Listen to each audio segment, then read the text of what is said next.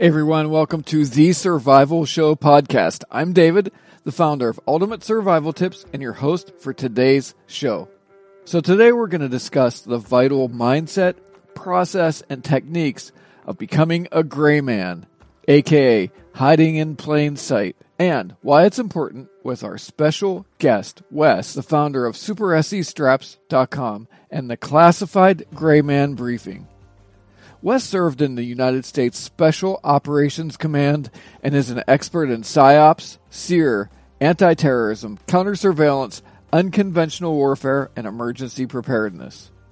Wes and I are also going to discuss what a gray man is and is not, and why it's important for every preparedness minded person to learn gray man techniques.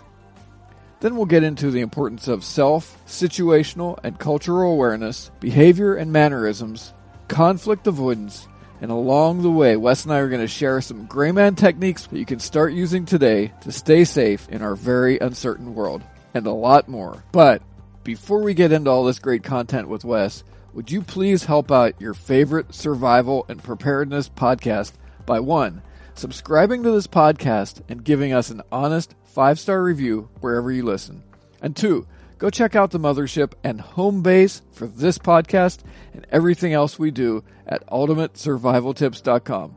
While you're there, you can grab your free subscription to my weekly survival and preparedness e-mag, and you can get a copy of the full notes from this podcast with links that will include bonus Grayman techniques not covered in this podcast over at ultimatesurvivaltips.com. All right, that's it. Subscribe to and review this podcast and go check out ultimatesurvivaltips.com.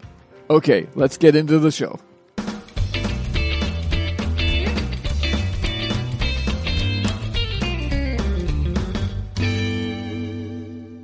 Hey Wes, welcome to the show. Hey David, thanks for having me on, man.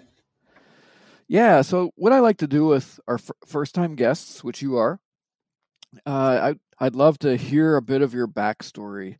You can start wherever you want, uh, your upbringing, but you have a you have a very interesting bio. So I'd I'd love for people to just jump into your world before we get we get into this important topic of gray man doctrine.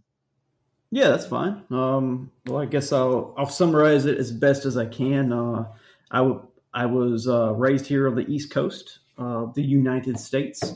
I grew up in the country, you know, surrounded by farmland. Um, and as I kind of approached that college age, I was trying to decide what I wanted to do with my life, and was kind of torn between policing and military. Um, but needed some money to do some education first. So I, I worked during uh, nuclear power outages when they would shut down like a reactor. Uh, we would go in and do various uh, maintenance repairs and stuff. So I did that to kind of make some money for college, which uh, is where I got my uh, bachelor's in criminal justice and sociology. Uh, then right out of college, I joined the military, joined the the army actually, and chose my MOS as psychological operations um, which means I didn't get to see a whole lot of the uh, the whole world because my my base was actually right near where I grew up at Fort Bragg, um, which is kind of what I wanted anyway.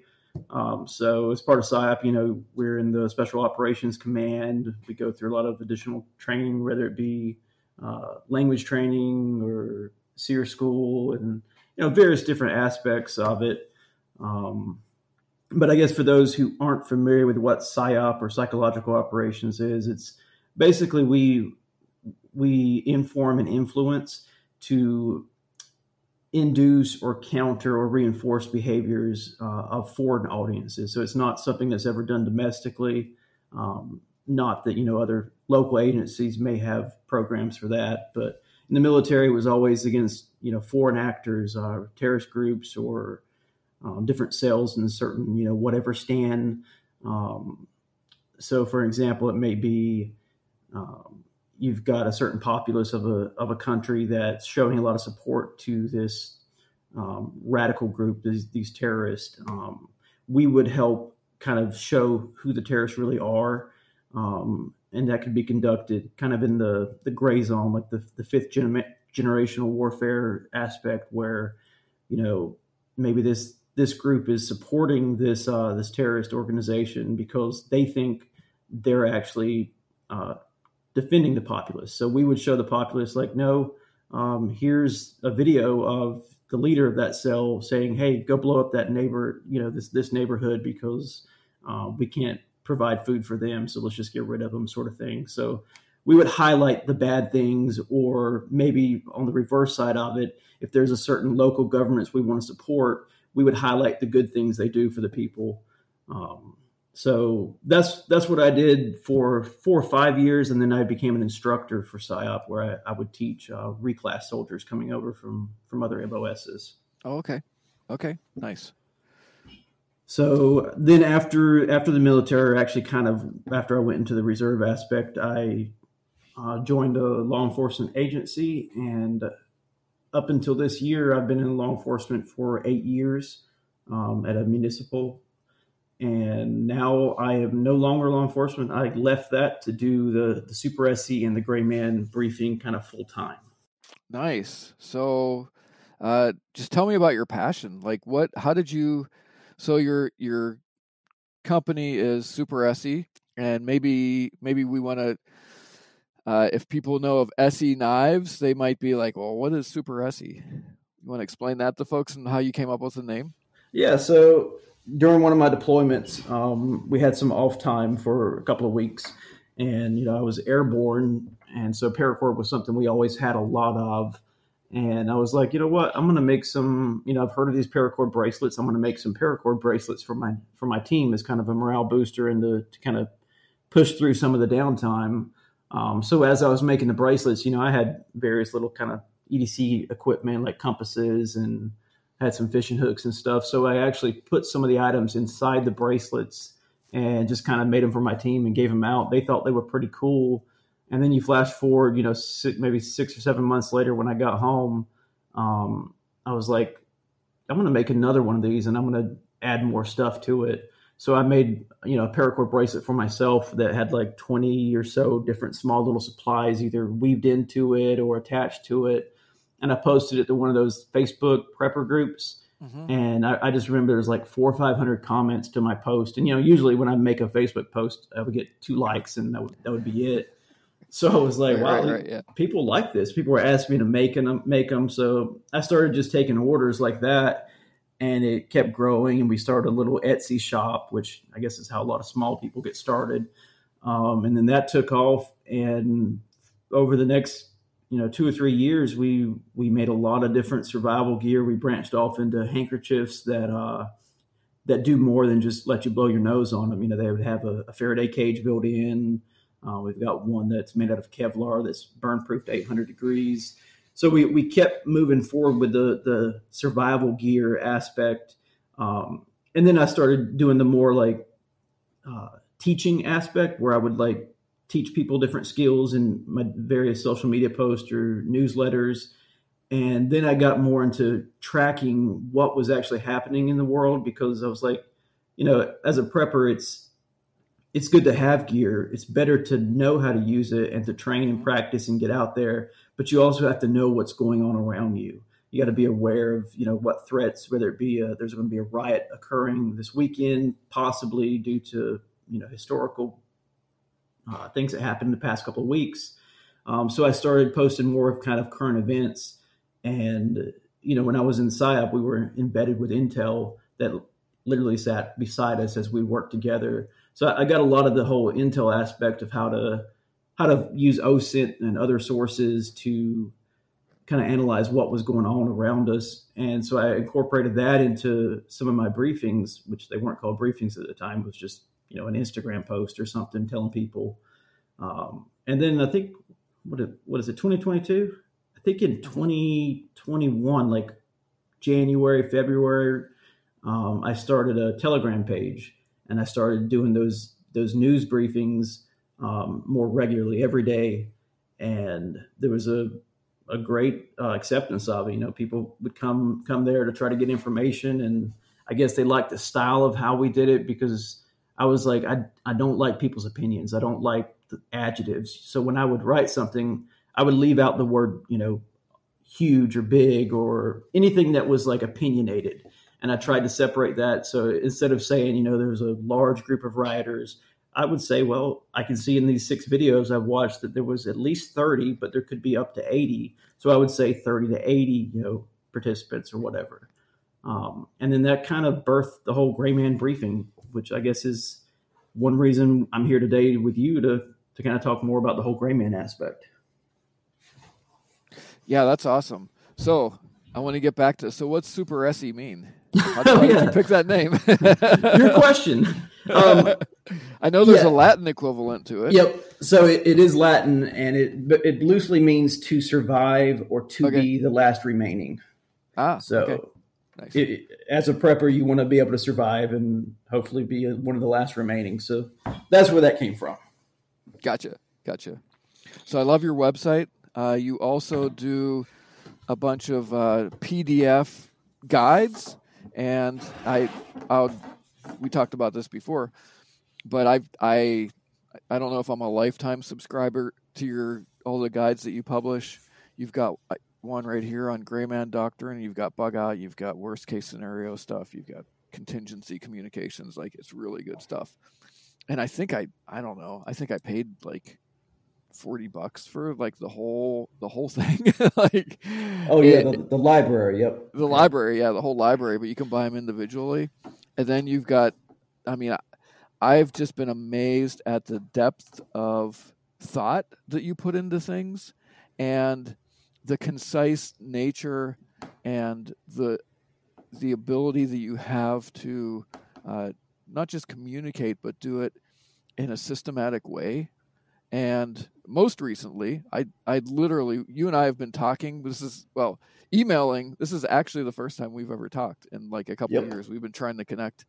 But i finally dude finally last week subscribed to the classified gray man brief and it blew me away. Literally the second brief that i got on the first day was about something really important going on in my state and i'm like this is this is totally legit like i can stop watching the news because it's just it's just really concise information that is actual reporting and and i noticed that that you're not there's no hyperbole in what you're doing you're just kind of report reporting the facts and i appreciate that Yep, that, that was the goal, and, and and we do add that that debrief section. If you, I think you've been been in there long enough to see the, the Mhm. various debriefs. So the debrief is where we do add our our analysis, which any analysis, no matter how based on the fact it is, is going to have some opinion in it. But we make sure we separate that from the actual news brief, so people are clear. Everything above is the raw facts and data, and then the debrief is that that analyst, you know, opinion basically the what it, it's the, the so what sort of deal. So yeah, man, the briefing's great. It saved me a lot of time just staying off the news. And the thing that I found most impressive about it was literally about none of the stories, maybe maybe one or two of the the briefs, which are actually pretty short. Uh, most of them are not cov- covered in the mainstream news, which I found really interesting, and they were important topics. Yeah, and a lot of stuff, you know, that that's what we look for. You know, we try to look for things that, for one, actually matter. You know, we're not going to be talking about fluff, things that you're not going to have to take any action or that knowledge of a certain trend um, isn't vital. So we look for those things, and a lot of it, like you say, the things that actually matter is either covered inaccurately in mainstream media or it's just it's not covered at all. Like some of our stories, you'll have to dig. You'll have you can't even find them on Google Plus. I mean, not Google Plus, but uh, like a, a Google search engine. You'll have to uh, maybe go to DuckDuckGo or Brave or somewhere else to even get the result to come up to even read like what we were talking about. Yep. Yeah, so they're excellent, and this is actually a. Um, I, I think there's a secure way that that we all now get the briefs, and I I think it cost me like five dollars a month, which is like already totally worth it, and I've only been in for the last week.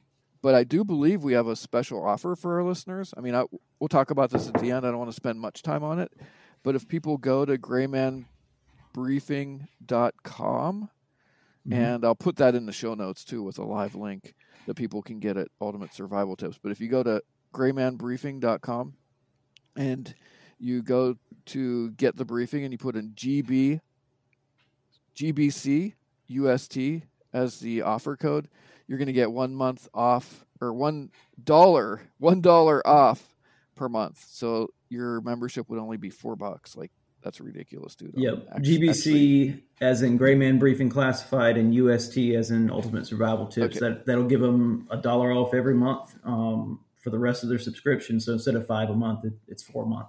That's awesome. That's, that's awesome. I should have talked to you first before I subscribed. you could have used your own code. right, right, right.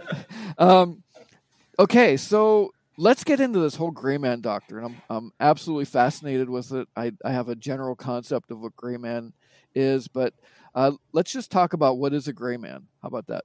Yeah, yeah. Um, so I guess when it when it boils down to it, everyone's going to have a different definition. Um, but it's basically being a gray man is it's trying to avoid situations that that could lead to stress, to threats, or to unnecessary exposure. Um, it's that idea of continually assessing your surroundings, um, which includes you know the actual physical environment, but as well as as people, um, like what people are doing, where they're going, how they're acting, um, and then it's also that the other aspect of the pre-analysis or pre-inspection of areas where you're going to be operating. And by operating, I mean you know your town. You know you're going to be going to your grocery store or your kid's school.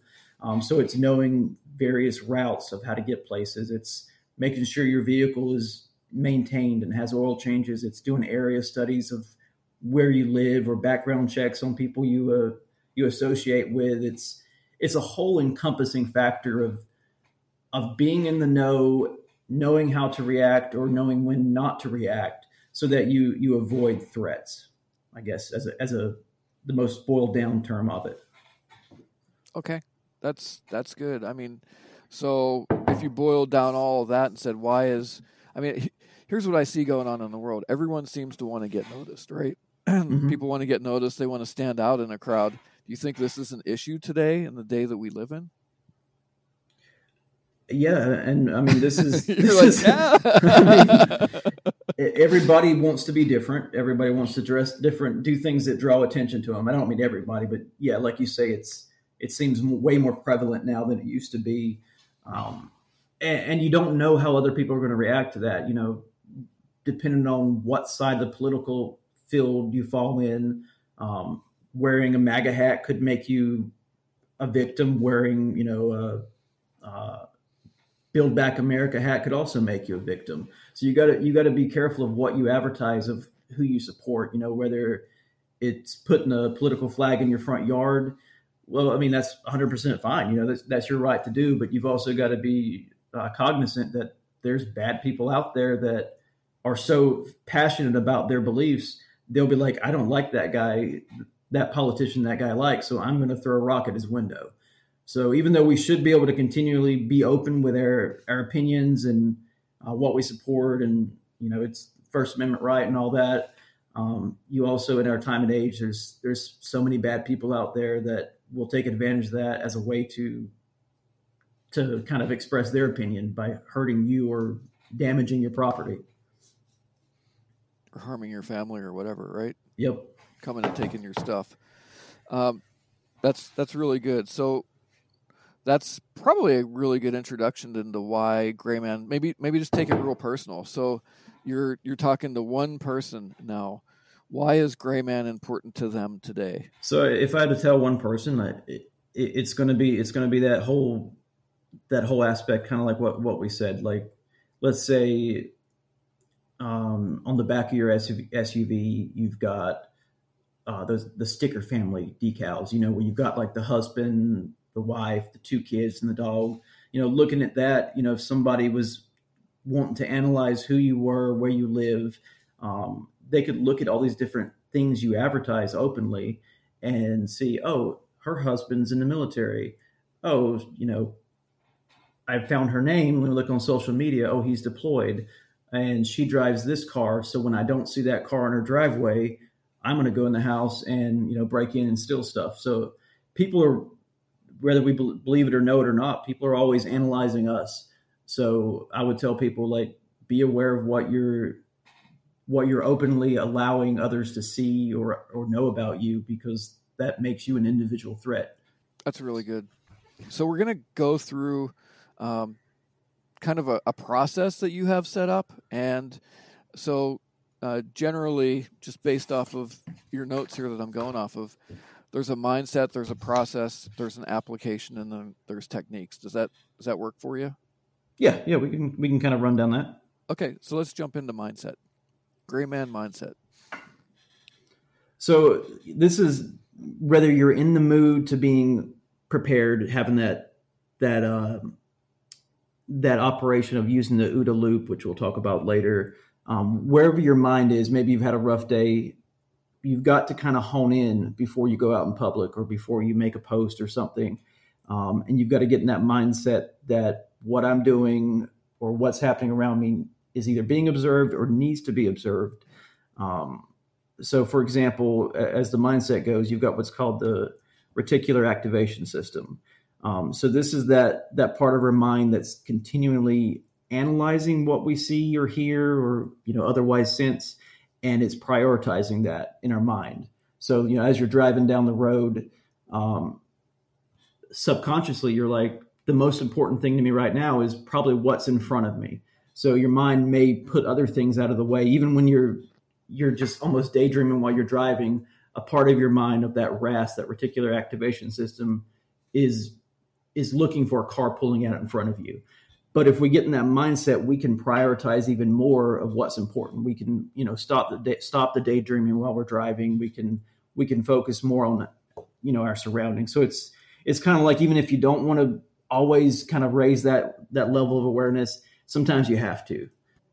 So, are you familiar with uh, Jeff Cooper's color codes? Uh, I am, but I'm I'm sure that there's a lot of our listeners that are not. So, why don't you go through those and maybe tell us why they're relevant to this whole concept of gray man mindset? Right. So, to be in the in the right mindset, you you've got to be aware, and the the okay. concept here is there's different levels, and what he's done, he's Jeff has put, has put these into colors, categorized colors. So white is when you're you're tuned out to your surroundings. You're not you're unaware. You're unprepared. This is more like you know when you're getting ready to uh, go to bed, or maybe you're you're watching a movie, you know, in your your living room. Those are fine times to be white because you, you really you can't operate in the yellow, orange, red, or black for long periods of time. It it kind of it has that mental fatigue. You know, you just mentally can't do it.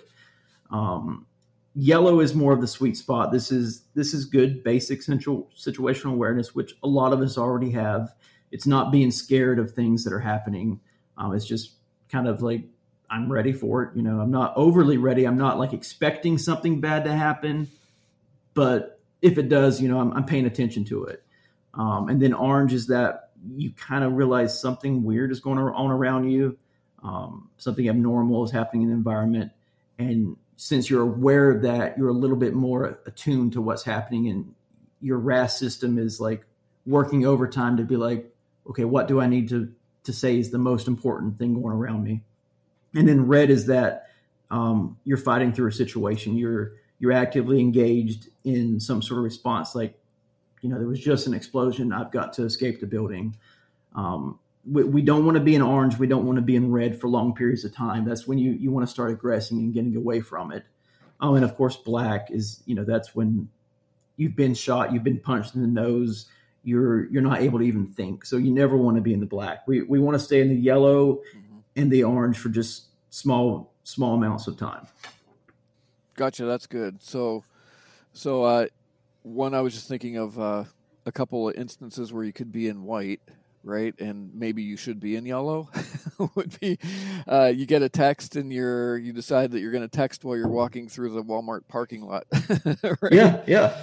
Or you're or you're sitting on a park bench uh, in a busy in a busy town and you're engaged in again gets gets back to the the mobile device and before you know it it's gotten dark around you and you totally lost track of like the last 45 minutes of your life know you're in a situation, right?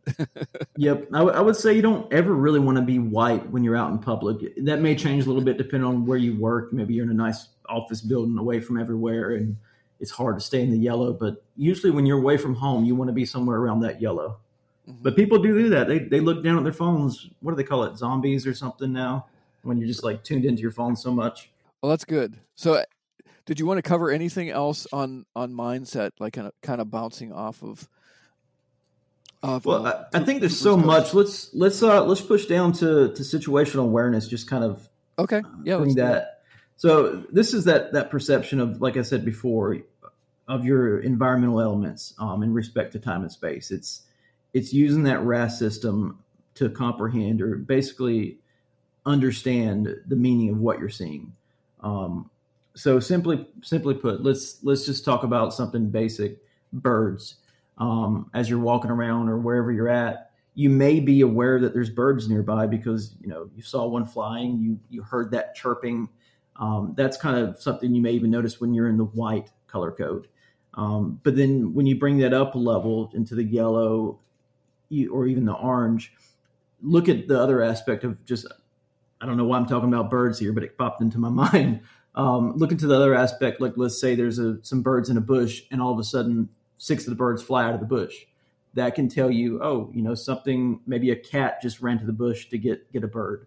So it's it's assessing a little bit more on maybe even things that right away don't matter um, to understand why that happened and if it's relevant to you. And a lot of this stuff, as far as the birds go, that's happening in your RAS. You're not even really thinking about it. Your mind's like, that's unimportant. That's unimportant. And sooner or later, if you're in, uh, in tune enough, you're going to be able to realize, oh, this is important. Um, and that's kind of where we, we get into things like um, being aware of maybe someone's body language, um, those nonverbal cues that people put off where, you know, maybe you're in a subway and hopefully you're in the, the yellow and you're not tuned in too much to your phone but it's being able to realize what people are doing and is it the baseline of those around them um, as part of that gray man process you want to develop or understand the baseline of of how to operate and how other people should be operating so when you see someone acting outside that norm um, that's going to acute your mind to be like oh let me pay a little bit more attention um, did, did you want me to kind of go through some of the these threats that you can be detected in body language? Um, yeah, let just for people that aren't aren't uh, familiar with the whole concept of baseline and disturbance, can we just dig into that for a minute? Yeah, yeah. Um, so let's say you see someone. Well, first of all, as far as baseline goes, um, let's let's equate that to clothing. Um, so if you're if you're in New York City on the streets you're looking around you and yeah obviously a lot of people are going to be wearing different clothes you're going to have people that's dressed you know in business attire you know maybe even like a tuxedo depending on where you're at. And then you're going to have people that are, that's wearing shorts and you know a, a hawaiian shirt. But when you get in more other areas where the where there's not as much diversity it's easier to see abnormalities in just looking at people's clothing. Um, so that helps you identify that baseline based on just visual appearance of people's clothing. So in your town, you know, maybe going to Walmart. That here's an example since you mentioned Walmart before.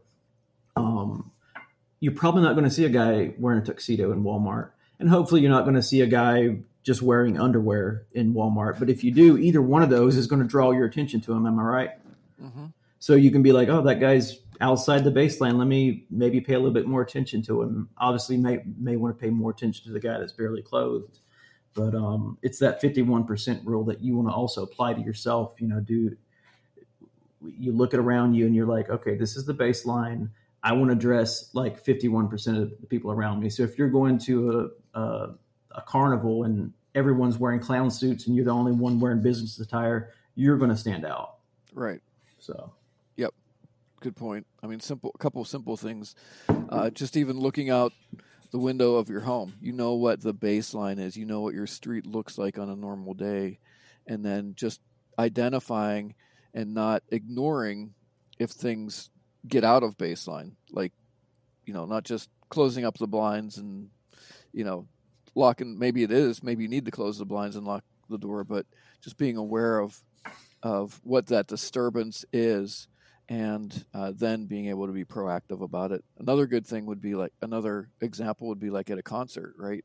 Mm-hmm. You can kind of like you can look over a, a, very very large crowd. I'm on uh, security at our church, So, you know, I can look at look at you know several hundred people, and pretty quickly pick out that person who I hadn't seen before, who's you know dressed a little bit differently and is kind of looking around when everybody else is doing other things. It doesn't mean that that person is is necessarily a problem. They just might not know where the bathroom is. They they may you know not be used to sitting as long as they are. Maybe they actually need help.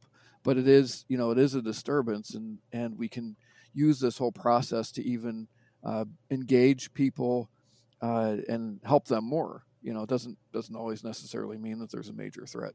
So that's yeah. that's good stuff, man. Anything else to add to that? No, no, no. Okay, so did you want to get into um, a little bit of self awareness stuff? Since so, Gray Man, Gray Man is is uh, a lot about even how per- people perceive you in a public place. Am I correct there? Right. Yep. Okay. Um, so, what are some maybe some self awareness things? Uh, we talked a little bit about situational awareness. What are some self awareness things?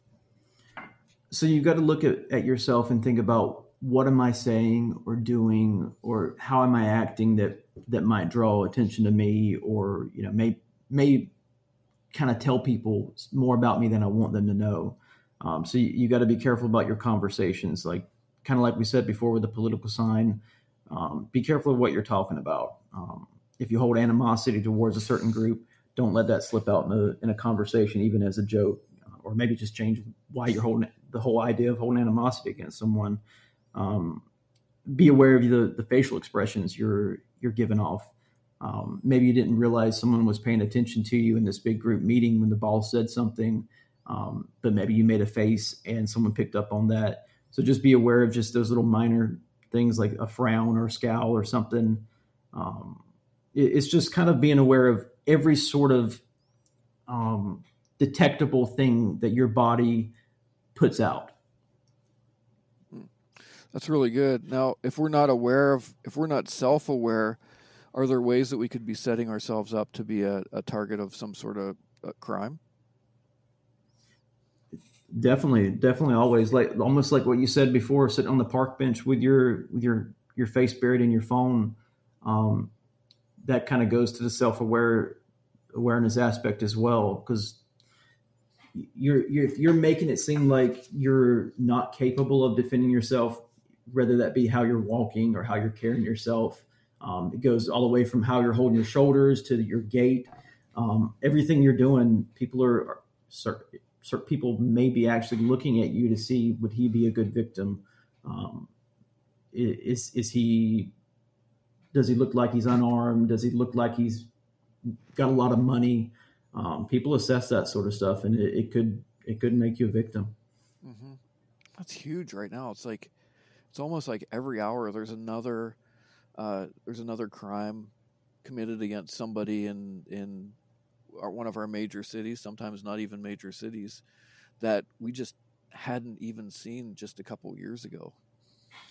Eh, yeah, like you said, you've got these major things we're always hearing about, and it is hard to kind of tell has this stuff always been happening at this level is it just being sensationalized more? But crime point. is out there, man. Every every minute of every day, two people are pickpocketed in the U.S. Every minute of every day, seventeen people are victims of uh, identity theft. It's happening all the time. It's happening all around us. So these these extra things, whether it be what I'm talking about, how to act in public, but also the whole OPSEC PERSEC side of it, of how you're you're acting online, you know, which could lead to the whole identity as, aspect. Um, you, you got to be tuned in. That's that mindset. It's stop acting like none of this is real and and start putting yourself uh, in the whole defensive aspect of it. Right. Yeah, I think the days of thinking this could never happen to me are over. For sure, or should be anyway. right, right. Um, so, something I saw in the notes was cultural awareness. Can you talk a little bit to that? Yeah, it's it's one of the skills the gray man should have, or uh, uh, yeah, definitely should have. Um, especially when you're you, you utilize it when you're in unfamiliar parts of the world, when you're traveling. Um, but it doesn't mean it's not relevant even in your hometown. Um, in one of our hip pocket briefs, we talked about um, the idea of how people refer to different levels of a house or of a building. Um, some people call them stories or levels. Um, so be aware that you know maybe in a certain country, what some people call the the first floor isn't the first floor; it's the base floor. So if you're calling for emergency help and you say, "Hey, I'm on the the, the first floor," they're going to go to the second floor. When instead you meant to say you what you meant was you're you're on the base floor. So be aware of how other people use terms and um, because that that could cost that could cost your life. You know what I mean? Mm-hmm.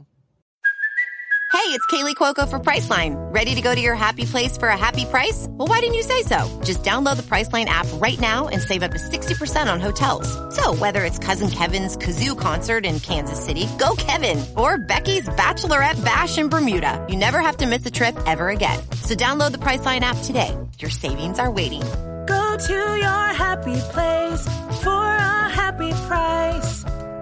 Go to your happy price, Priceline.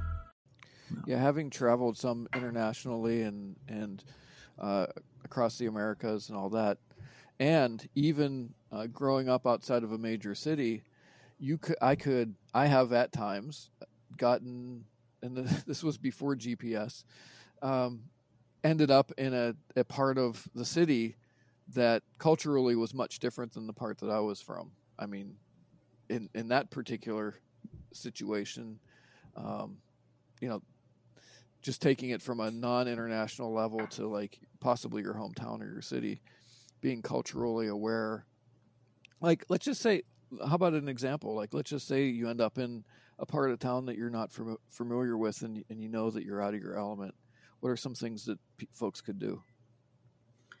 as soon as you get there, like I'm, I'm, guessing this is a reason you've got to be in this park for a certain reason. So if you know you've got to be there, do some research on it first. Look at look up the crime rates, look up the the populace who lives there, um, and then you've got to get outside of everything you can research in advance. When you get there, just take a second and look around, like see how people are acting. You know, is everyone kind of taking it easy, walking slowly? Do, do people look like they're all in a rush? Um, how do they interact with each other? Is it just do they nod ahead as they walk by, or is everyone overly friendly? Um, and try to assimilate into how they're acting. Given that you haven't even talked to any of them, just by looking around, you can kind of assess what the behavior is there and kind of pick up on some uh, micro cultural changes from you know your neighboring city.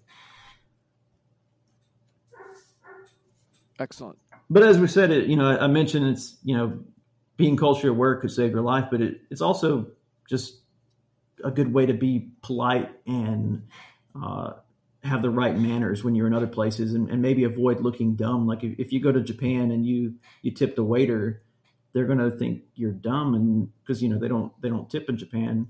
Um, so one, they're going to know you're an out of towner, or you're a tourist and it, it's going to make you look dumb. You know what I mean? So even if it's not about a life or death situation, it's just kind of it's kind of smart to kind of be aware of the people that you're surrounding yourself with. That's good.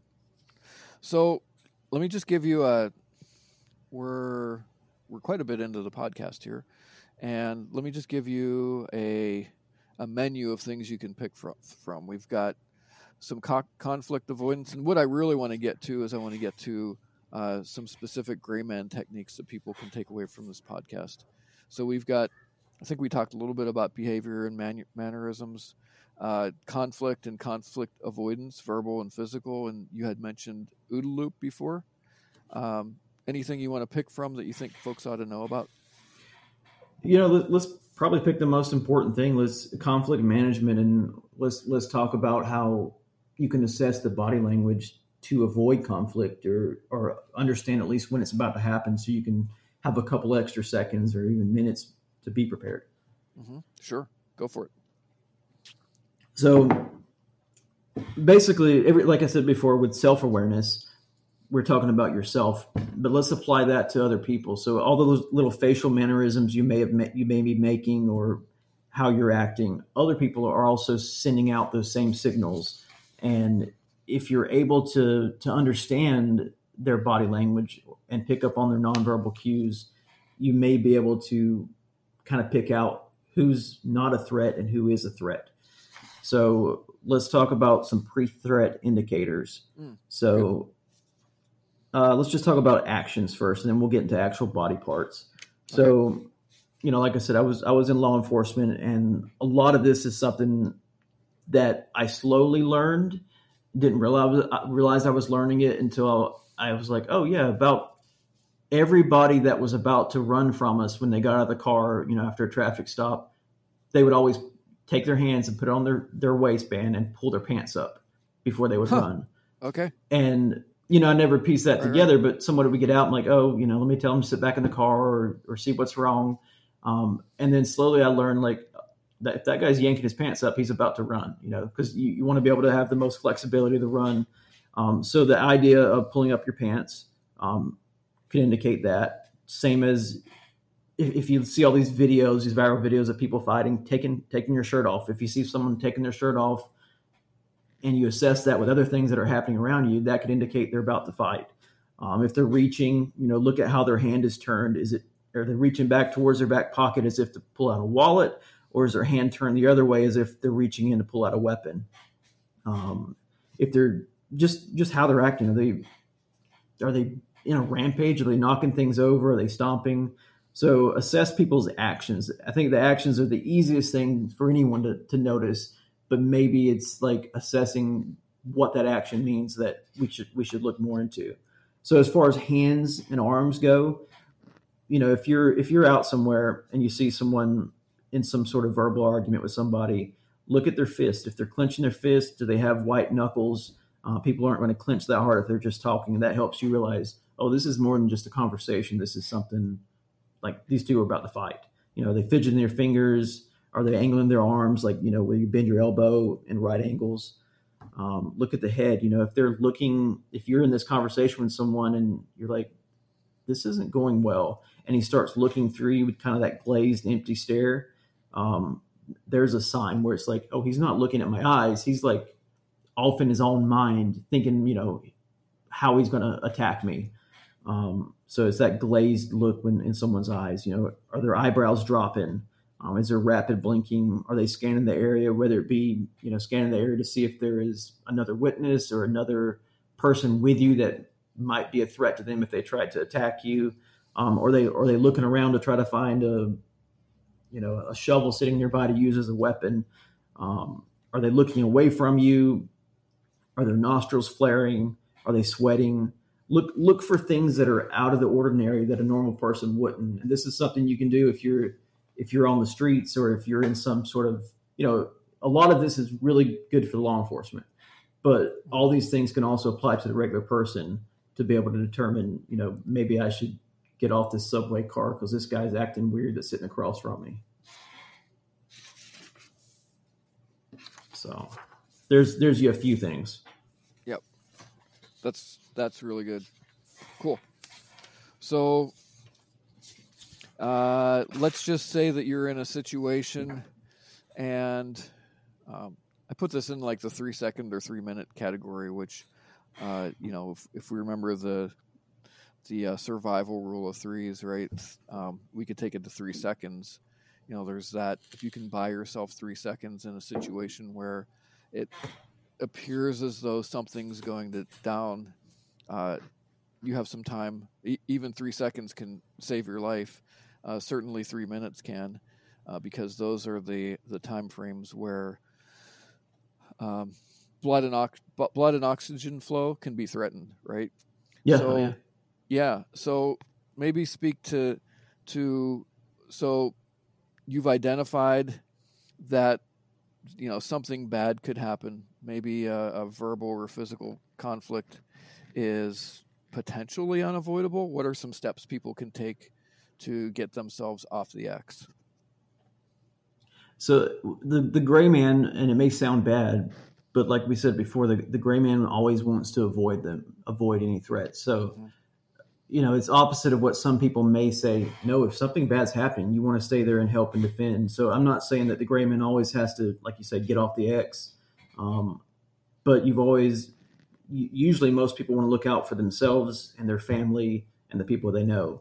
Um, so you, you've got to quickly assess when I get off this X, do I want to just completely escape and you know go and report this to law enforcement, or do I want to just get out of sight for a moment so I can collect myself and you know if we're talking about active shooter, get my weapon, respond, and stop the threat.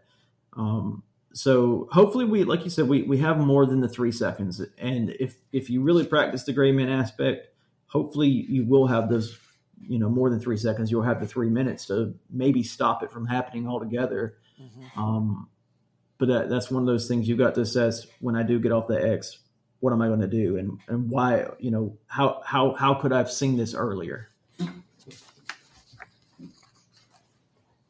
got you you had mentioned OODA loop earlier. Uh, did you want to get into that a little bit? Yeah, if you want to, we, to this whole... we yep. can kind of summarize with that, and then if you want, we can leave you with uh, just some kind of random techniques that you had mentioned earlier. Okay, great. So let's put the OODA loop in a as an example. So let's say a, a vehicle, let's say a, a, truck, like a U-Haul or Ryder truck, it pulls up in front of a, a stadium or a theater or wherever, and then the driver gets out and the driver walks away and gets in a some black car and drives away so what you want to do while that's happening you're actually assessing it through hopefully the OODA loop so this is your observation OODA the first o is observation um, it's your observation of when others would easily ignore it but your elevated awareness allows you to reflect and orient o is the next one orient um, helps you orient about what just occurred. So then you want to decide if this is unnatural or uncommon. So in that example, that's probably odd that you know someone would bring a U-Haul to a place like that and leave it. Um, so this is when you're you're oriented and you're like maybe even your RAS system is coming into play. You're realizing this is out of ordinary because no one wouldn't do that. And then finally, uh, you go to your D, decide. You got to decide what you're going to do. Um, decide is this an actual threat could it could it be a, a bomb in the vehicle? Could it be something else? Um, and then you finally would act, which is the A act.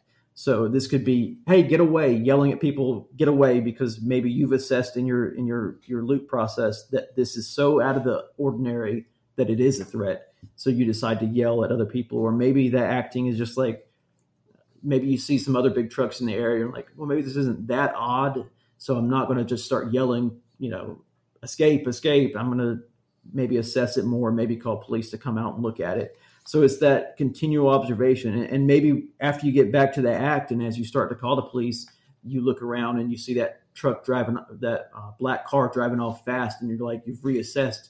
You keep going around and you continue to assess the situation to to kind of determine is this something or is this nothing. Hmm. Mm-hmm. Yep.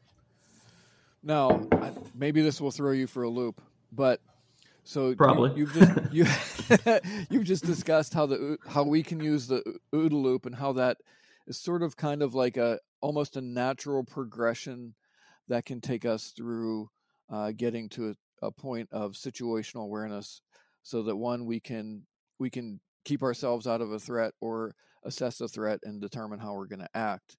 Now, let's just say that there's there's somebody who uh, is I'm just going to say a, a, wanting to perpetrate some sort of a a crime against you or the people that you love, they're also going through the OODA loop process just as a natural, you know, it, it, it's I'm not exactly sure what the origin of the OODA loop is, but it's a natural process that our brains go through. Is there a way to utilize the OODA loop to uh, de-escalate or to get yourself out of a situation that's not looking so good in a reverse manner. Yeah. Yeah, I think a lot of people, not a lot of people, but maybe some people, they use that OODA loop for just the first stage. They go through it one time and they've made they've made their orientation, they've made their decision, and they've made that action, and then that's where they they stop. They get um, what's the word like almost lost in in their decision and they stay too committed to it you want to continue to reassess and, and that's what a lot of you know a lot of people will do they won't continue to reassess they'll stop there and be overly committed and, and almost go into that black level of what we talked about with the Cooper color codes. So you want to continue to keep reassessing, start back over, observe again. Did I did I did you see that right the first time? Um, and make another decision. Was my decision based on what I saw the first time or what I thought I saw? So I think for people, the best I would tell them is just don't stop when you get to the act. Go back, go back to the beginning again, and keep going through it and adding more data uh, to help you assess what what you need to do next. Good.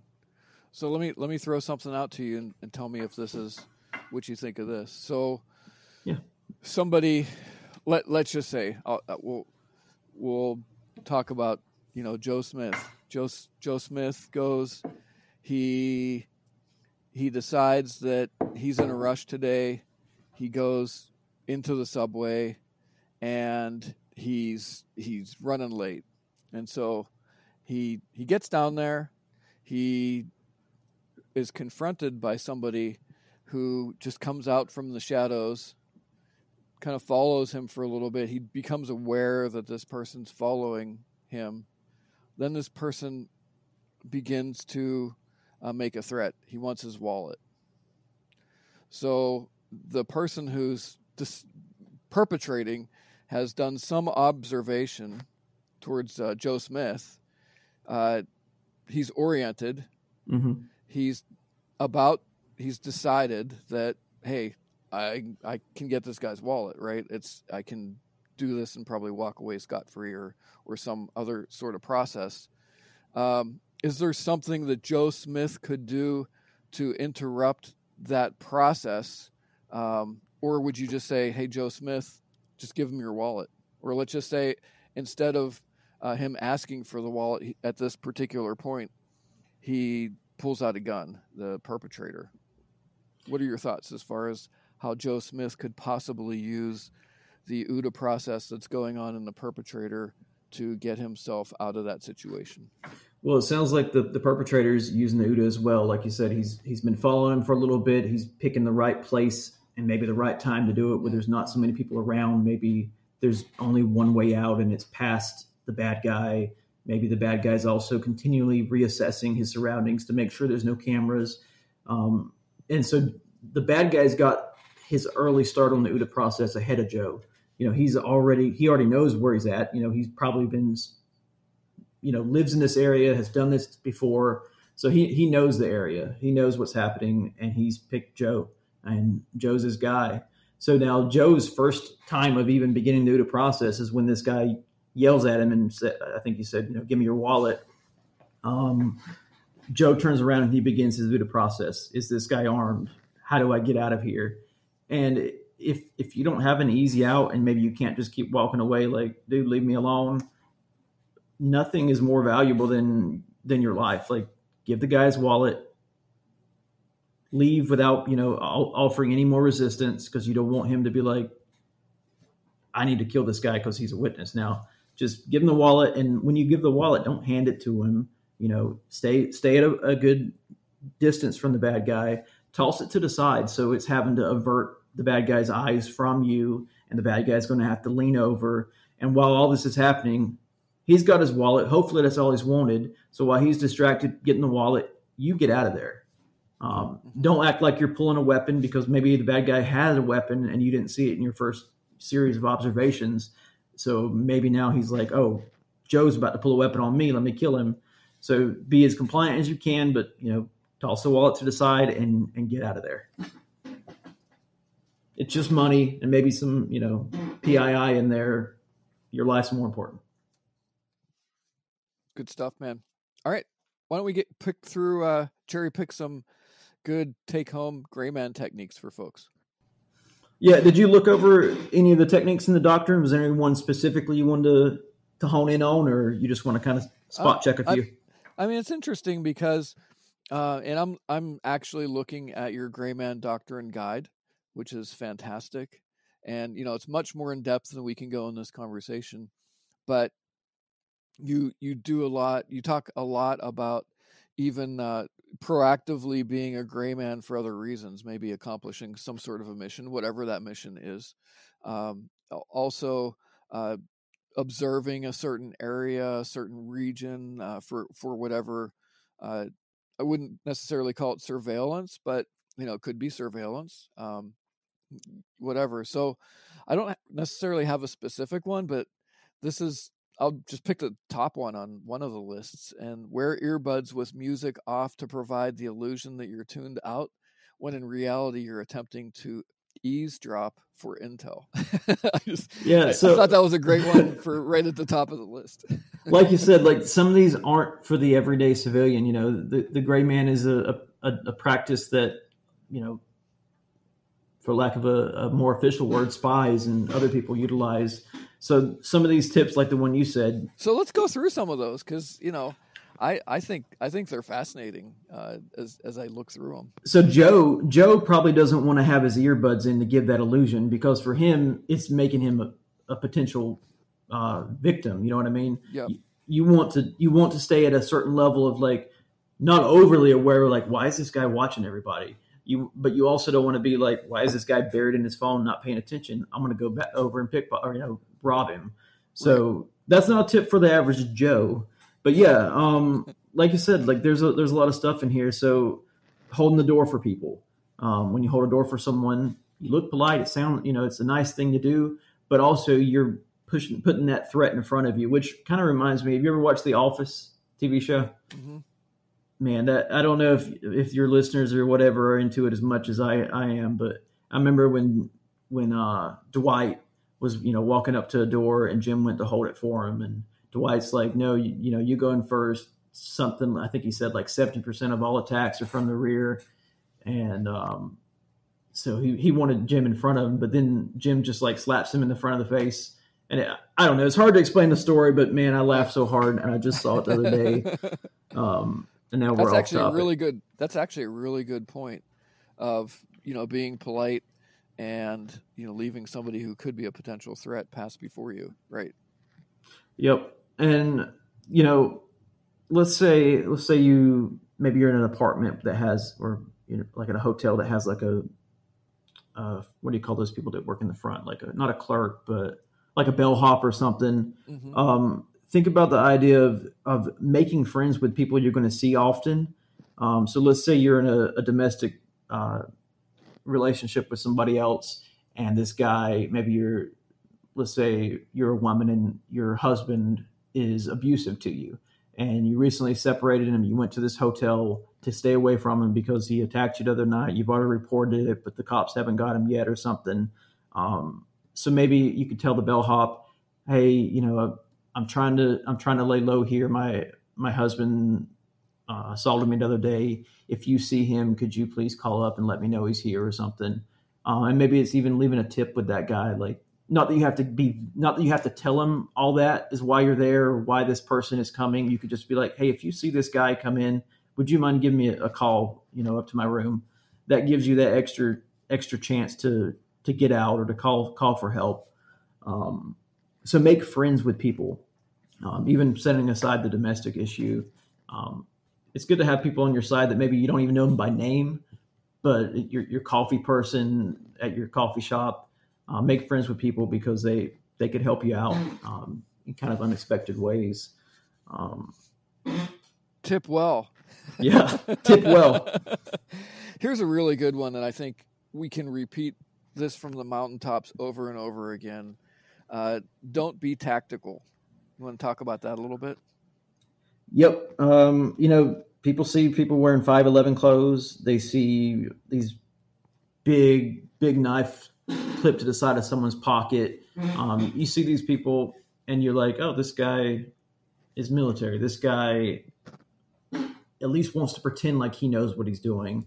Um, and if you are in that realm where maybe you're military, you're an operator, or you're police, you don't want to draw that attention to yourself because maybe it's a bad guy you've arrested, you know, two months ago that sees you and recognizes you as an officer, or maybe you're in another country and someone recognizes you or maybe you're just here and you you're decided, oh, I'm going to open carry.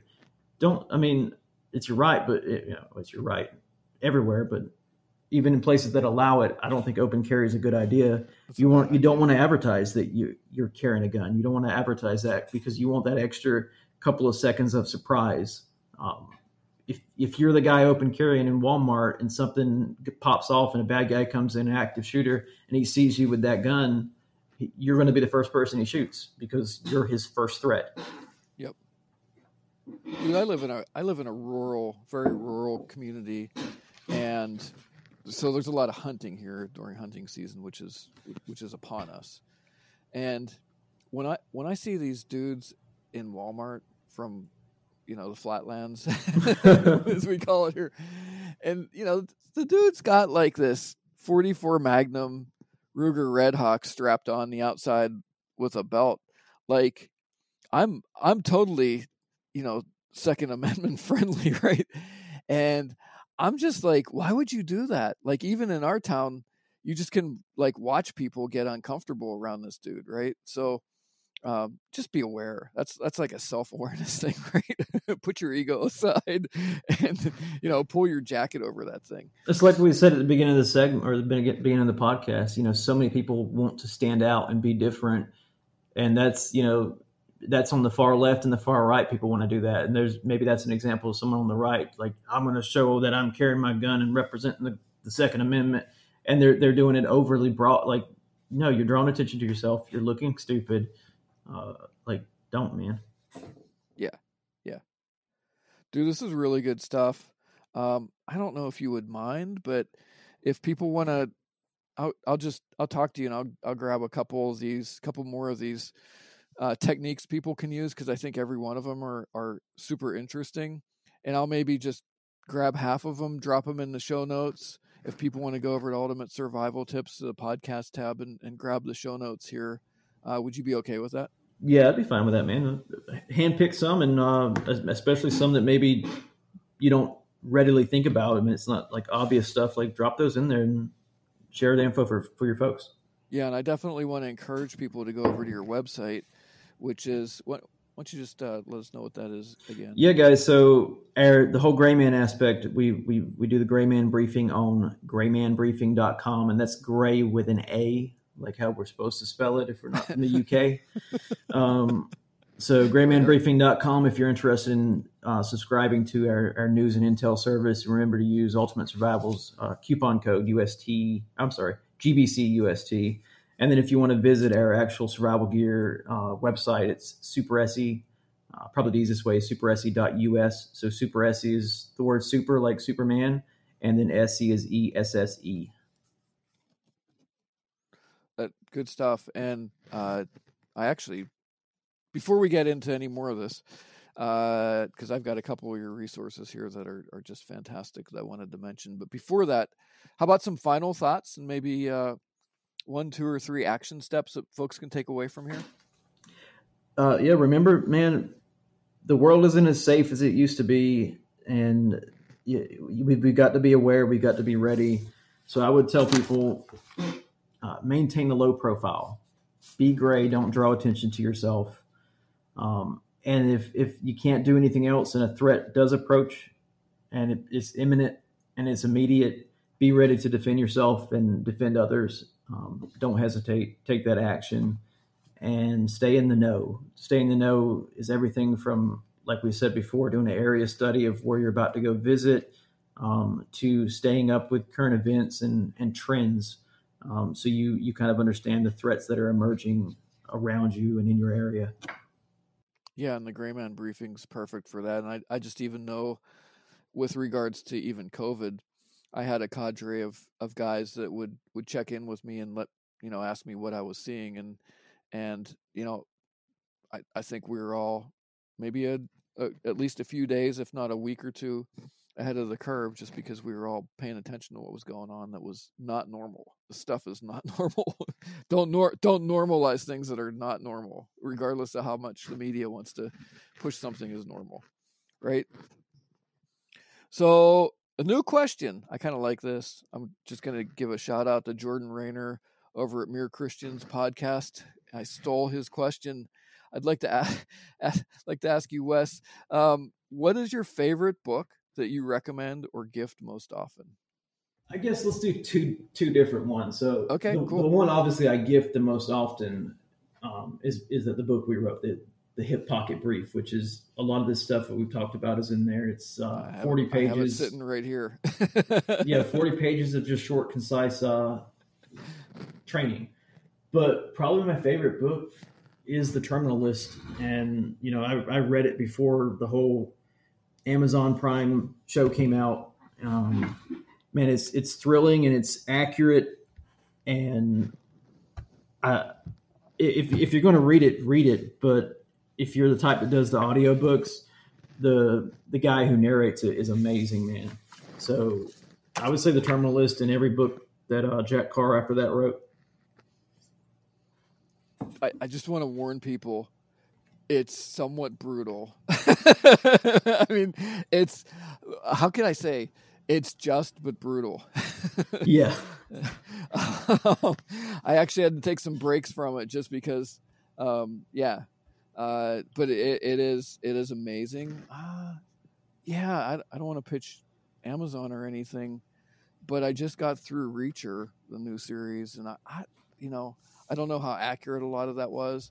It was certainly entertaining, and there was a, a lot of. I actually, I actually was surprised at, at how well they did with situational awareness, and uh, a lot of the things that you are talking about here. So, anyway, yeah, it, it was. Yeah. That, that's one thing I liked about it too. I'm like, wow, that's exactly my thoughts on this. You know, like the guy, the guy knows what he's talking about, and he puts a lot of that stuff that we talk about in there as far as like you said situational awareness and picking up on threats and stuff.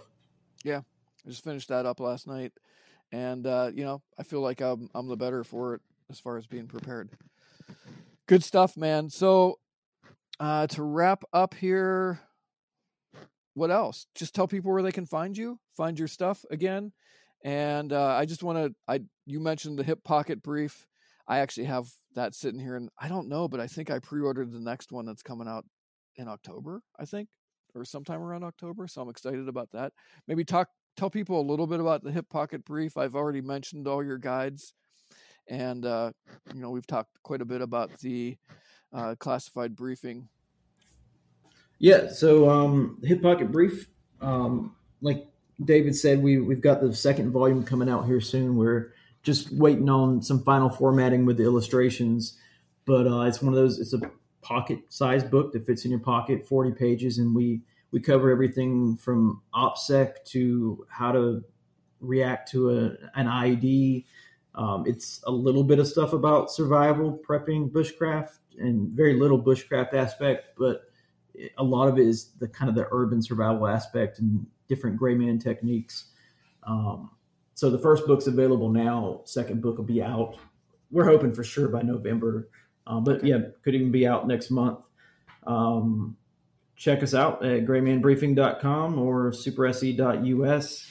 And man, we'd love to have you use uh, David's uh, discount code to join um, and get everyone's feedback on what you think about what we're writing and how we're doing it.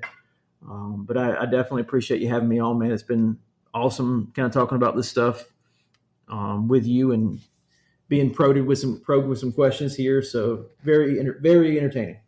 Yeah, appreciate you, man. Uh, we're gonna have to do this again because you got a lot more guides here and and uh, man, just really great stuff that I think would enrich and help our listeners more. So please come back again. I'll do it.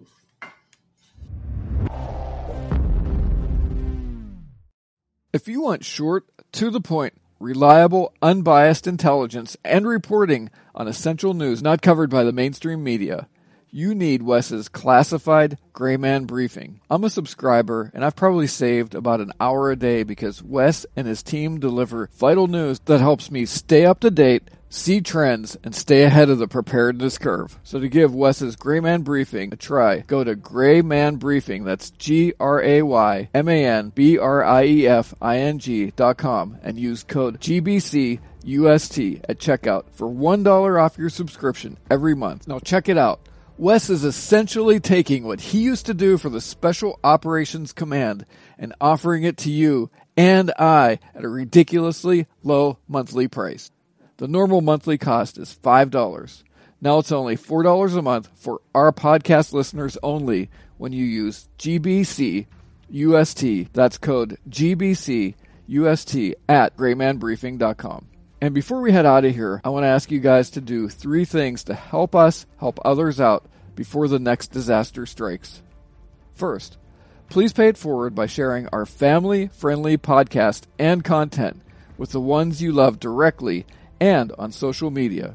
Then go give us a five star rating and honest review wherever you listen to this podcast. Second, go over to our mothership, ultimatesurvivaltips.com, and check it out.